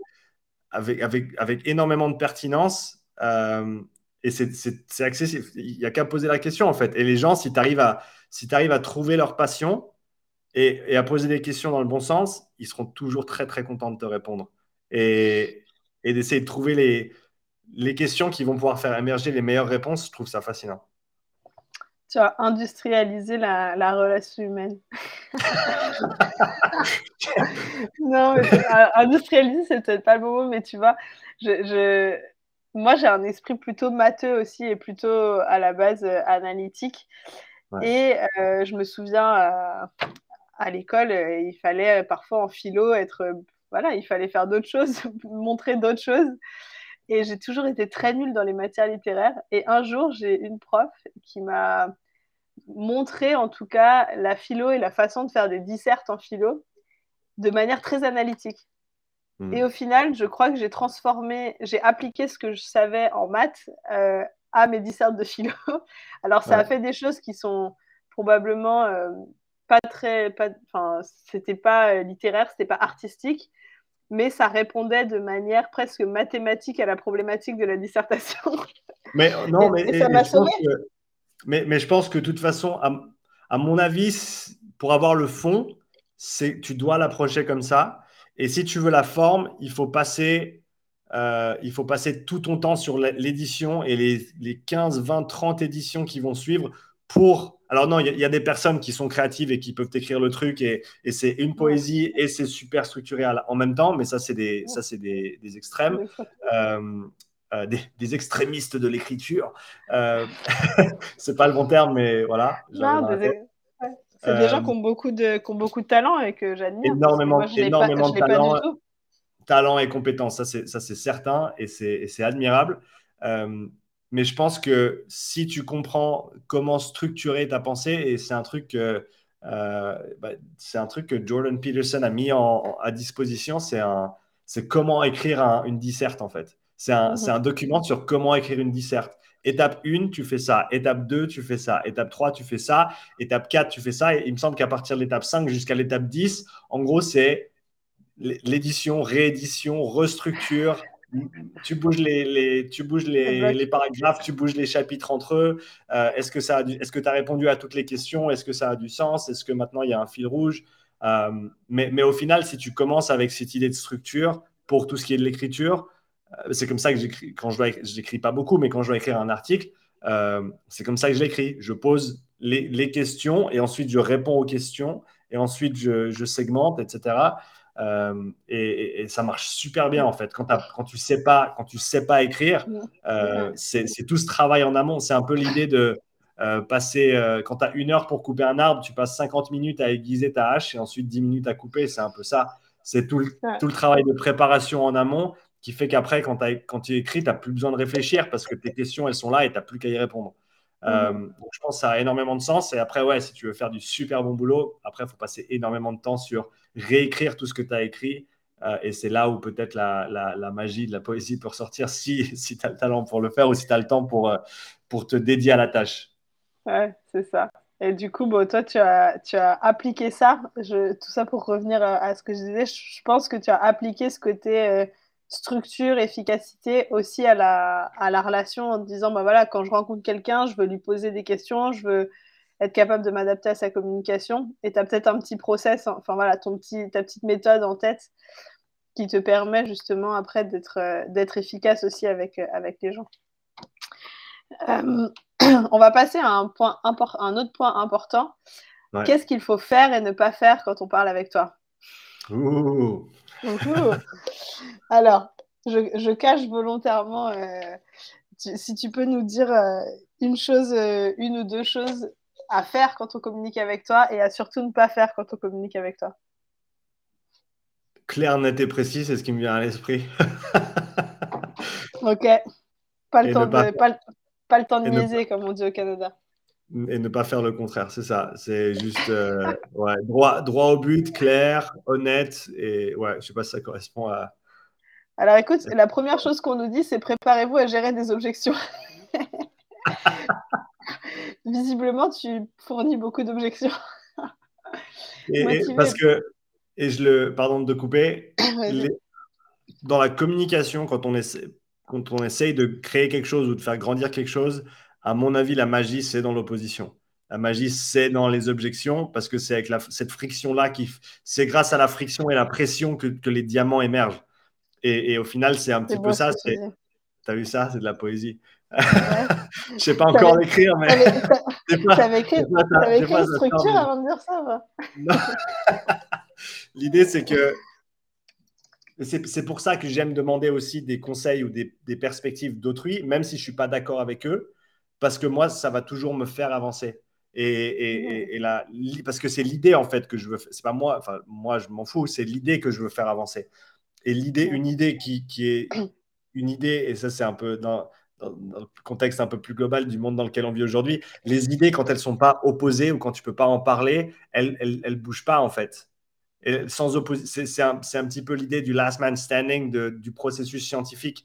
C'est tu as une vérité ou tu as une hypothèse et ensuite tu vas essayer de casser cette hypothèse et plus tu essaies de la casser et moins elle se casse et plus elle est robuste. Et au final, c'est la même chose avec une idée parce qu'une hypothèse en science et une idée, c'est plus ou moins pareil. Et du coup, si tu peux faire en sorte qu'il y ait un maximum de personnes qui viennent essayer de casser ton idée, et ben, tu vas faire en sorte qu'on émerge une sculpture magnifique dans le sens où ça va être ce qui reste et ce qui ne peut pas être démonté. Et tout seul, tu ne peux pas parce que tu as tes biais, parce que tu as ton angle mort, tes angles morts. Et donc, ouais, je pense que l'opposition, elle est super importante pour ça. C'est marrant parce que dans les choses que tu as dites, on a déjà, enfin, on va dire, tu as très bien illustré certaines choses qui sont écrites. Quand vous êtes en désaccord, contestez les méthodes ou les procédures, n'attaquez pas la personne. Et tu nous as dit, moi, je m'en fous. Ce que je veux faire avancer, c'est l'idée. Ouais. Donc, effectivement, la personne, on s'en fout. On est en train de parler des idées, des projets à faire avancer. Il y a autre chose que tu as dit tout à l'heure. Tu as dit, si tu m'as dit que tu allais m'envoyer le rapport aujourd'hui, envoie-le aujourd'hui. À ne pas faire lorsqu'on communique avec Shane. Si vous dites que vous allez faire quelque chose, faites-le. Ça, c'est vrai. Voilà. Tu as dit clair, net et précis, à ne pas faire, donner des directives ou instructions incomplètes ou peu claires. Ça, c'est peut-être mon passé dans l'armée avec, qui a pas mal, je pense, qui a quand même pas mal façonné ma manière de penser en termes de fixer des objectifs, de respecter des deadlines, des choses comme ça, de communiquer. Et donc, je pense qu'il y a une part de ça aussi. Ouais, il faut que ça fonctionne, quoi. Il faut que ça marche. Ça peut pas être du olé-olé. Quand on parle travail, il faut que ça fonctionne, quoi. Quand on évoque au sujet professionnel, le bavardage ne sera pas apprécié. Il ne faut pas bavarder avec Sean. Il y a un temps pour tout. Et c'est super important de bavarder. C'est super important. Je ne suis pas très bon en bavardage parce que j'ai toujours mon cerveau qui tourne à 1000. Mais, et après, oui, bavardage. Je ne sais pas. Ouais, bavardage pour parler du temps, ça va 10 secondes, quoi. Mais après, à un moment donné, on parle d'un truc intéressant. Et ça peut être de la personne, ça peut être un sujet privé. Enfin, je ne suis pas fermé au bavardage. Enfin, après, ça dépend. Je pense le souci que j'ai avec ce que j'essaie de faire en termes de réponse, c'est qu'il faut qu'on définisse bavardage. Ok. Ouais, bon. Si tu as besoin de structurer et de définir avant quel sera le bavardage, et par exemple, si je t'écris pour bavarder et je vais te dire « Alors, Sean, je t'écris pas juste pour dire « Hello, comment ça va ?» Je t'écris pour bavarder de tel sujet. On n'est plus dans le bavardage. On est dans « Hello, je t'écris pour te parler de ça » et il y a un objectif derrière. Je pense que le principe même du bavardage, c'est qu'il n'y a pas d'objectif, il n'y a pas de structure et que c'est un échange absolument informel et non préparé. Et on a bien remarqué dans ta réponse que c'était pas un truc qui te correspondait très bien. Mais en même temps, si tu me dis ça te dit qu'on se passe un coup de fil et qu'on discute un peu, je le fais avec très peu de personnes. Je le fais avec 2-3 mes amis et on s'appelle de temps en temps, une fois tous les, je sais pas, c'est pas très souvent. Tous les ans, voilà. mais en général, c'est une mise à jour sur comment tu vas, qu'est-ce qui se passe, comment va le boulot, comment va la famille, etc. Et ça, c'est toujours important à faire pour moi. Mais c'est vrai que je passe pas beaucoup de temps à le faire de manière générale. Et sauf si on me sollicite, c'est pas nécessairement quelque chose que je vais initier ou initialiser fréquemment, quoi. Est-ce que si quelqu'un t'appelle et dans les 3 premières minutes ne t'a pas dit l'objet de son appel, tu vas lui demander du coup tu voulais parler de quoi ? Ouais, peut-être moins de 3 minutes même, je sais pas. Ouais, je te comprends, je suis un petit peu pareil. Et à ne pas faire, se plaindre du travail à faire. On se plaint pas avec Sean, on avance. Ça, si tu te plains du boulot, t'es dans le mauvais job. Et ça, j'ai zéro patience avec ça. Les gens qui se plaignent et qui font rien pour changer, j'ai dit zéro patience, peut-être que j'ai même une patience négative pour ces gens-là. C'est soit t'es pas content et tu fais quelque chose pour changer ta situation. Et je sais, c'est compliqué, il y a la famille, il y a des obligations, des choses, des trucs, des machins. Mais moi aussi, j'en suis au même stade que tout le monde. Et au final, c'est soit tu te plains, mais tu fais quelque chose, soit tu fermes ta gueule et t'avances. C'est peut-être un petit peu cash, mais ouais, Et c'est marrant parce qu'on parlait avant des valeurs, justement, et du fait que j'ai mentionné des valeurs qui me tenaient à cœur. Et une des choses que j'ai notées dans mes notes ici pour plus tard, c'est que l'action prend le dessus sur la réflexion avec, en tout cas, 1 ou 2 ordres de magnitude. Donc, pour moi, l'action, parce que l'action, en fait, c'est la manifestation de ce que tu penses. C'est pas très jaune comme réponse. Justement, le fait que l'action soit prime, on va dire, c'est très jaune-rouge. Et on le voit d'ailleurs, hein, t'as pas mal de rouge aussi dans ton style naturel. Hein. Et c'est pour ça que c'est super intéressant. J'avais hâte d'échanger avec toi parce que c'est très riche. Tu vois, c'est un profil qui est assez riche où il y a tu mobilises plein de comportements différents. Le côté action à fond, il faut y aller, etc., ça, c'est très rouge. Et moi, je pense même que tu as un petit peu plus de rouge que ce que tu as montré là dans le test, au fond. C'est possible, ouais, et je suis très... c'est un peu… Bah, en fait, quand on me pose des questions ou quand on me donne… ouais, l'action, ça va tromper la réflexion, mais à chaque fois. Et j'agis beaucoup comme ça maintenant. Et de plus en plus, plus j'avance, plus j'agis comme ça. Tu fais d'abord et ensuite, tu constates tes erreurs et ensuite, tu fais mieux la deuxième fois. Parce que essayer de tout planifier la première fois sans l'avoir fait, tu vas de toute façon devoir le refaire une deuxième fois. Donc, pourquoi pas faire la planif au mieux une fois que tu as fait les erreurs. Et ça, c'est pareil dans le travail de manière générale. Fais faux et après corrige. Et à chaque fois que tu le fais, tu vas faire mieux. Et je préfère faire 10 mises à jour dans le temps que ça aurait pu me prendre pour faire une seule fois, mais parfaitement avec toute la planification derrière. Moi, je suis très, très du style. Et je pense que tu peux y arriver des deux manières. Mais pour moi, il faut faire pour déjà devenir meilleur à ce que tu essayes de faire. Donc, l'action va toujours prendre le dessus. Et ouais, faut, quand t'as quelque chose dans la tête et que tu parles de quelque chose, parler c'est cool, mais faire c'est mieux. Et donc tes actions, elles reflètent véritablement ce que tu penses ou tes valeurs.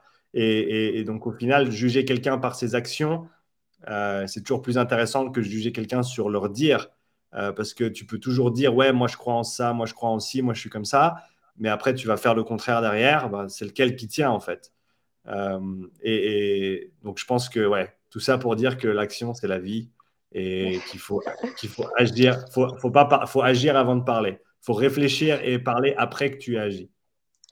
Ouais, alors moi je fonctionne un petit peu comme ça aussi, mais force est de constater que dans certains métiers ou dans certaines situations, comme par exemple monter un meuble Ikea ou construire une maison, monter un meuble Ikea tu pourras a priori toujours le faire.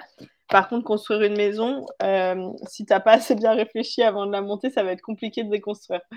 Mais dans nos métiers, effectivement, ça vient souvent, en tout cas dans le métier d'entrepreneur, oui, c'est très souvent l'action. Il va falloir agir, il va falloir se lancer un moment pour se confronter à son marché. Sinon, c'est difficile après de se lancer. Et plus tu réfléchis, plus tu hésites. Moins c'est facile après de se lancer. Thibaut, je suis rouge dominant, je pense pareil, même s'il faut laisser une place à une certaine diplomatie. Effectivement, mais comme on le disait au début, connaître ses couleurs n'est jamais une excuse pour ne pas faire ce que les autres attendent, on va dire, pour ne pas respecter les autres ou pour agir sans réfléchir, bille en tête, moi je suis comme ça, je fais comme ça. On est obligé de s'adapter aussi, on vit dans une société où on vit en communauté et donc on doit s'adapter aux autres. Et comme tu le disais aussi tout à l'heure, l'opposition est aussi très importante et donc on doit aussi être capable de se remettre en question, de se faire remettre en question et d'adapter nos comportements. Je passe sur... Je t'enverrai le rapport, hein, il y a 46 pages qu'on ne va pas regarder aujourd'hui. Je l'avais téléchargé, mais je ne l'avais pas regardé. Top. Donc voilà, il y a plein d'autres choses que tu pourras regarder. Mais pour ceux qui sont intéressés par le test nous sort aussi quelques domaines potentiels d'amélioration. Ok. Donc voilà, on peut aussi les... Voilà, qu'est-ce que tu peux faire mieux ? Alors, le premier que je vois là, c'est que vous aimez travailler sous pression. Par conséquent, vous mettez parfois les autres sous pression. De manière importune. Donc ça, c'est, j'imagine, des choses à faire attention si tu travaillais avec quelqu'un. Peut-être juste être un peu vigilant sur est-ce que je lui en mets pas un petit peu trop sur la tronche ou est-ce que cette personne-là est capable de suivre mon rythme ou pas. Est-ce que la personne est capable de suivre mon niveau d'exigence? C'est marqué aussi, vous avez un fort besoin d'atteindre la perfection. Et vous pouvez être insatisfait tant qu'elle n'est pas atteinte. Est-ce que si tu travailles avec quelqu'un qui est un petit peu différent de toi, qui apporte autre chose, est-ce que voilà, tu pourrais être plus vigilant sur le fait d'être peut-être un peu moins perfectionniste et vigilant sur la pression que tu peux mettre sur le dos de cette personne? Ben c'est là où j'essaie de communiquer énormément parce que je demande en fait. Est-ce que le temps que je te donne, ça te convient? Est-ce que tu as le temps de faire ce que je te demande? Est-ce que tu as le temps de faire ça cette semaine? Est-ce que... Et donc, si la personne me dit qu'elle a le temps et qu'elle ne le fait pas, c'est plus mon problème, entre guillemets. Ouais. Parce que, et si tu me dis que tu avais le temps, mais qu'après, au final, tu n'avais pas le temps, tant que tu communiques avec moi, au final, je ne vais pas pouvoir, etc. Mais après, si je te demande, voilà, là, j'ai besoin de quelqu'un, disons 5 heures par semaine pour les tâches A, B et C, est-ce que tu es disponible et est-ce que tu as envie de le faire ? Ça, c'est la manière dont je vais l'approcher.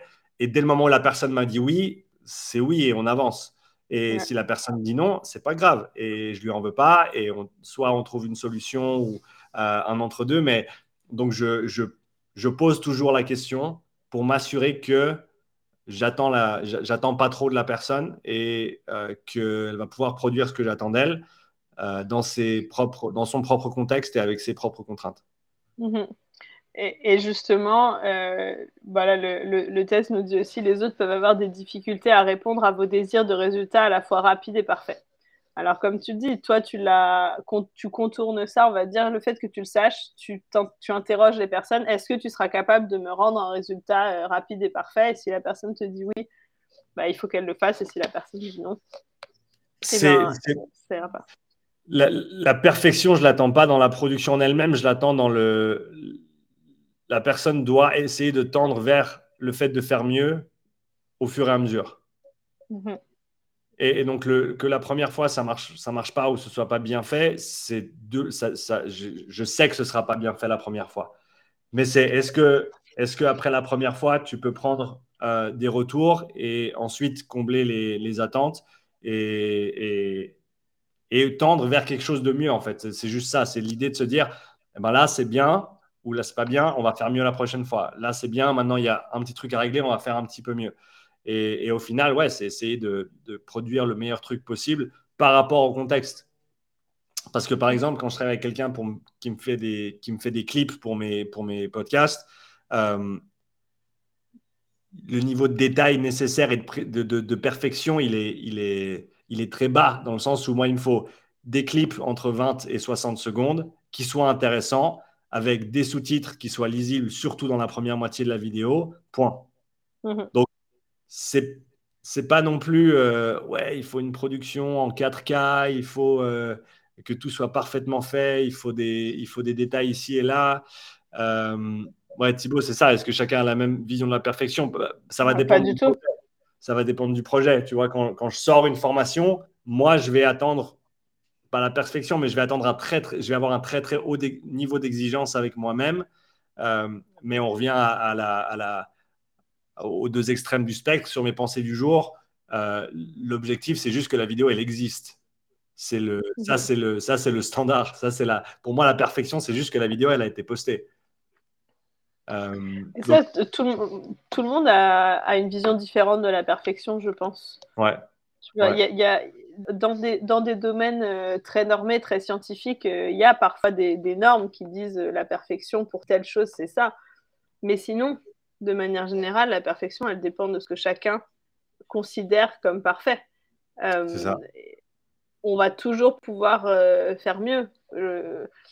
Voilà, même les gens avec qui tu travailles, des fois, on va avoir l'impression qu'ils ont fait un document qui, pour eux, était parfait. Toi, tu repasses derrière, tu vas dire, bah, moi, j'aurais préféré que tel mot soit écrit comme ça, que telle mise en page soit différente.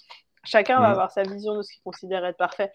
Et c'est dans la communication, justement, qu'on peut assurer, on va dire, que ça fonctionne bien avec les autres. C'est de dire, bah, moi, j'aimerais que ce soit comme ça. Mmh. Est-ce que pour toi, c'est faisable ? Est-ce que pour toi, ça te paraît cohérent ? C'est ça. Pardon. Ok, donc on peut passer maintenant à la deuxième partie. Il y a plein d'autres choses dans le rapport que tu pourras retrouver, mais la deuxième partie du test, c'était les forces motrices. Ok. Oui, il y a aussi, pour ceux qui feront le test, une petite page pour t'aider à résumer, on va dire, ce qu'on a vu dans toutes les pages avant. Donc, les forces, qu'est-ce que tu apportes à l'organisation, les tendances, les motivations, les besoins à faire et à ne pas faire, et les domaines d'amélioration. Ça permet de se refaire une petite fiche synthèse qui peut aider aussi, on n'en avait pas à parler, mais ça m'est déjà arrivé de faire le test pour des gens qui étaient dans des processus de recrutement.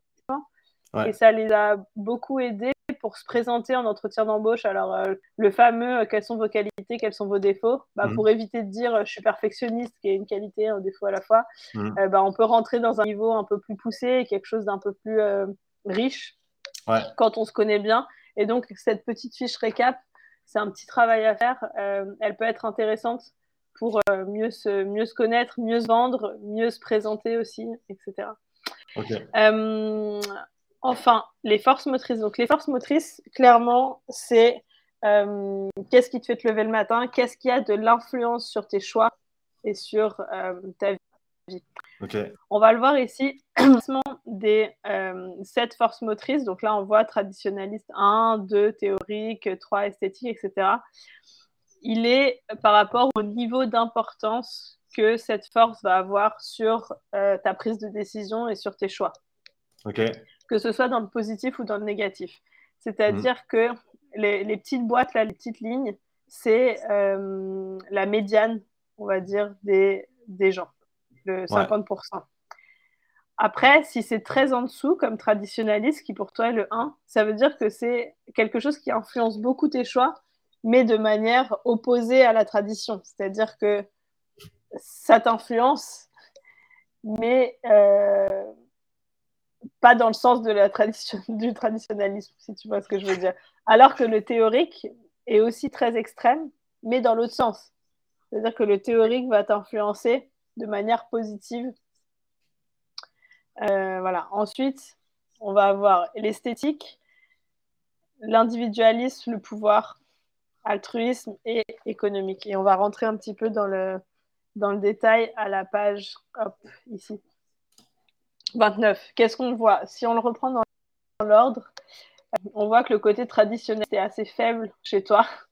Ouais. Vous croyez qu'il y a toujours un autre moyen de s'y prendre lorsque la situation change ou que les obstacles surviennent. Comme tu l'as dit, beaucoup d'adaptations, beaucoup d'évolutions en fonction des situations. Et ça, je pense que aujourd'hui, pour les coachs qui veulent être auto-entrepreneur, c'est une qualité qui est absolument incontournable, dans le sens où c'est une de nos forces, en fait, dans le sens où on peut être extrêmement flexible et changer selon les besoins, et changer selon presque même le temps qu'il fait dehors, quoi. Et si on n'a pas cette flexibilité, la manière dont je le vois, en tout cas dans l'entrepreneuriat, si en tant qu'auto-entrepreneur, tu n'as pas cette flexibilité, en gros, tu as tous les désavantages d'une grosse entreprise avec zéro… tu as tous les désavantages d'une grosse entreprise, donc de ne pas avoir de flexibilité, avec zéro des avantages qui sont le pouvoir, la sécurité, le pouvoir financier, les moyens, toutes ces choses-là. Donc, c'est une des choses qui définit, à mon avis, l'auto-entrepreneur. Et si t'as pas ça, ça risque d'être un petit peu compliqué. Un fort besoin d'adaptation. Pardon. La deuxième force qui est assez importante chez toi, c'est le côté théorique. Et là, pour le coup, c'est à l'inverse. On dit vous avez un besoin excessif de découvrir la vérité et vous passerez le temps nécessaire pour tout apprendre. Alors là, ouais. Ça, c'est la définition de moi, je pense. Et je suis intéressé par l'aspect traditionnaliste. C'est intéressant qu'il ressorte en premier, mais ce que tu viens de dire là par rapport au théorique, ça me définit largement. Ah, dit-il après avoir bloqué un mois pour lire ses livres. Voilà. C'est QFD. Le troisième point qui est intéressant et qui est important chez toi, c'est le côté esthétique, mais de manière faible, un petit peu comme le côté traditionnaliste. C'est que tu peux être plus intéressé par les approches fonctionnelles qui aboutissent à un résultat pratique, plutôt que par le fait d'expérimenter une façon de faire unique, originale, artistique. L'important, c'est le fonctionnel, l'efficacité. Ouais, à fond. L'esthétique, l'originalité passe au second plan. Oui, absolument. Le côté individualiste, alors il est toujours un peu particulier. Individualiste, c'est parfois perçu comme égoïste. Donc ce terme, je le modère toujours un petit peu. C'est plutôt le côté liberté individuelle que le côté individualiste, je pense qu'à moi. Donc chez toi, c'est assez élevé. Et ça nous dit, il est probable qu'être sous les projecteurs ne vous dérangera pas. On est en live YouTube, donc je pense que ça... Voilà. Ça se vérifie aussi.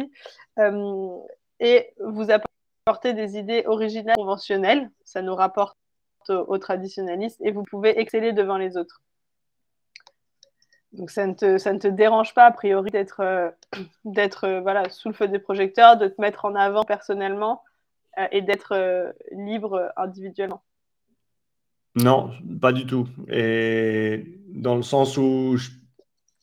Et j'espère toujours que c'est dans le contexte des idées et des éléments que j'apporte plutôt que... Enfin, c'est pas pour moi en tant que personne. Ouais.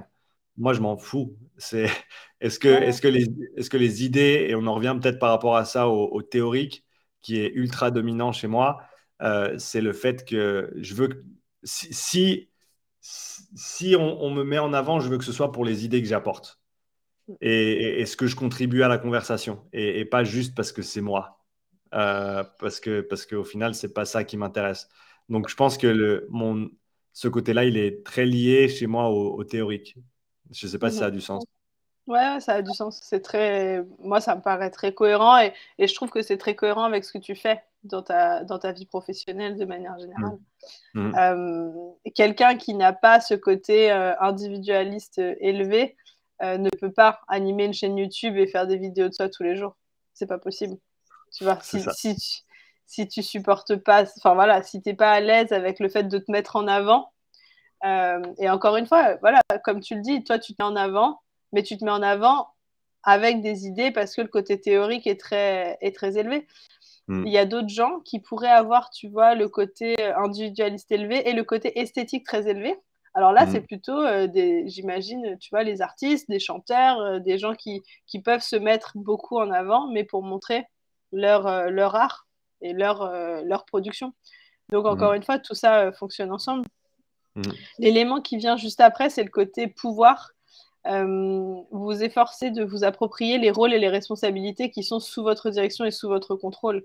Un fort besoin de contrôler ce qui se passe et de pouvoir agir. Tu l'as dit tout à l'heure, l'action, c'était clé. Et ça ressort aussi ici. C'est qu'il faut que tu aies la liberté d'agir comme tu le sens. Ou pas. Mais le plus important pour moi, c'est que la hiérarchie soit claire et les tâches soient claires. Dans le sens où, là, par exemple, je parlais du rendez-vous professionnel que j'avais hier soir avec cette entreprise avec laquelle je travaille. Moi, je suis à leur service. Ce n'est pas moi qui vais prendre des décisions, c'est eux qui vont me dire quoi faire. Et dans ce cadre-là, dans le cadre de notre collaboration. Et donc, moi, je suis extrêmement clair là-dessus. Mon but, ce n'est pas de prendre les devants. Je vais faire ce qu'il faut pour remplir mon mandat, entre guillemets. Et c'est à la personne ou à l'entreprise ou à l'entité de me dire... qu'est-ce qui est attendu de moi et ensuite comment je vais pouvoir remplir ces tâches et ensuite je vais me faire un plaisir de les exécuter avec toute la facilité d'action et l'énergie que j'ai pour faire les choses bien et vite. Mais au final, d'avoir le pouvoir de décision, si ce n'est pas à moi de décider, ça ne me dérange vraiment pas tant que c'est clair. Après, je ne vais pas avoir peur d'apporter ma pièce et de donner ma perspective. Mais toujours en terminant ma phrase avec c'est simplement ma perspective, mais après vos décisions sont les vôtres et je ferai selon les attentes, quoi. Donc ouais, ce qui est important pour moi, c'est que la hiérarchie soit claire et que chacun sache exactement quels sont ses rôles et ensuite tout le monde travaille là-dedans et en général ça se passe assez bien quand c'est comme ça.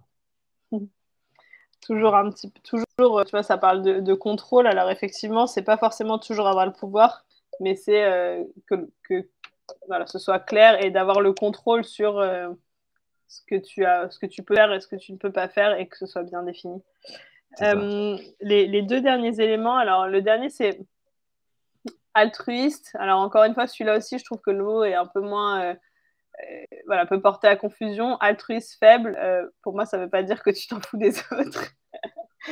on n'est plus dans les bisounours, mais voilà, c'est juste que vous vous assurez de ne pas vous brûler les ailes lorsque vous travaillez en étroite collaboration avec les autres. Moi je le vois plus comme tu restes droit dans tes bottes, c'est-à-dire que c'est toujours le projet, les idées qui ont quand même la priorité. Et quand tu travailles avec les autres, ça ne remet pas forcément toujours en question le projet. Et le dernier élément, c'est le côté économique. Donc, effectivement, a priori, gagner de l'argent, c'est important, mais il faut trouver le juste équilibre entre le fait d'être satisfait avec ce que tu as et le besoin d'obtenir plus. Ça, c'est peut-être un travail sur le long terme qui se fait. C'est pas évident pour un entrepreneur d'être à ce juste équilibre-là. Ouais, pour moi, c'est surtout toujours garder en ligne de mire le fait que je veux faire des choses qui me plaisent, parce que c'est une des raisons premières pour lesquelles ça vaut la peine d'être auto-entrepreneur. On en revient aux qualités d'un auto-entrepreneur. Je pense l'agilité et le fait de faire ce qu'on aime. Parce que si tu es auto-entrepreneur et tu es agile comme un paquebot et tu fais des trucs que tu détestes au quotidien, va pointer à l'usine, quoi. Tu n'as pas choisi le bon job. Donc, je pense que c'est des prérequis et pour moi, ça reste au centre de mes préoccupations, on va le dire, pas au sens négatif, mais de m'assurer que au quotidien, je fais des choses qui me plaisent parce que quelle est l'alternative ?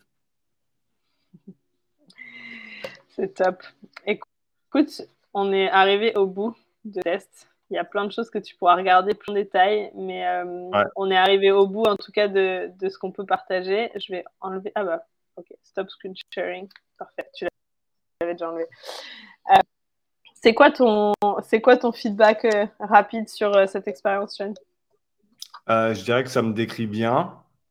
Ça m'a permis de mettre des mots sur des choses que je savais déjà, entre guillemets, mais que je n'avais pas verbalisé. C'est cette idée d'extrême sur le spectre, de très, très rapide sur certains trucs, mais en même temps très, très réfléchi sur d'autres, très, très instinctif et réactif, mais en même temps, des fois, très, très, très, très patient sur d'autres choses. Je me retrouve complètement dans cette polarité, en fait, au niveau de mes actions et de mon comportement. Donc, c'est super intéressant de le voir manifester sur un test comme ça de manière un peu plus concrète ou structurée. Et je pense, et je le disais même avant qu'on commence, juste avant que tu arrives, comprendre comment tu fonctionnes, ça t'aide ensuite à peut-être prendre de meilleures décisions ou à mieux orienter ce que tu vas faire.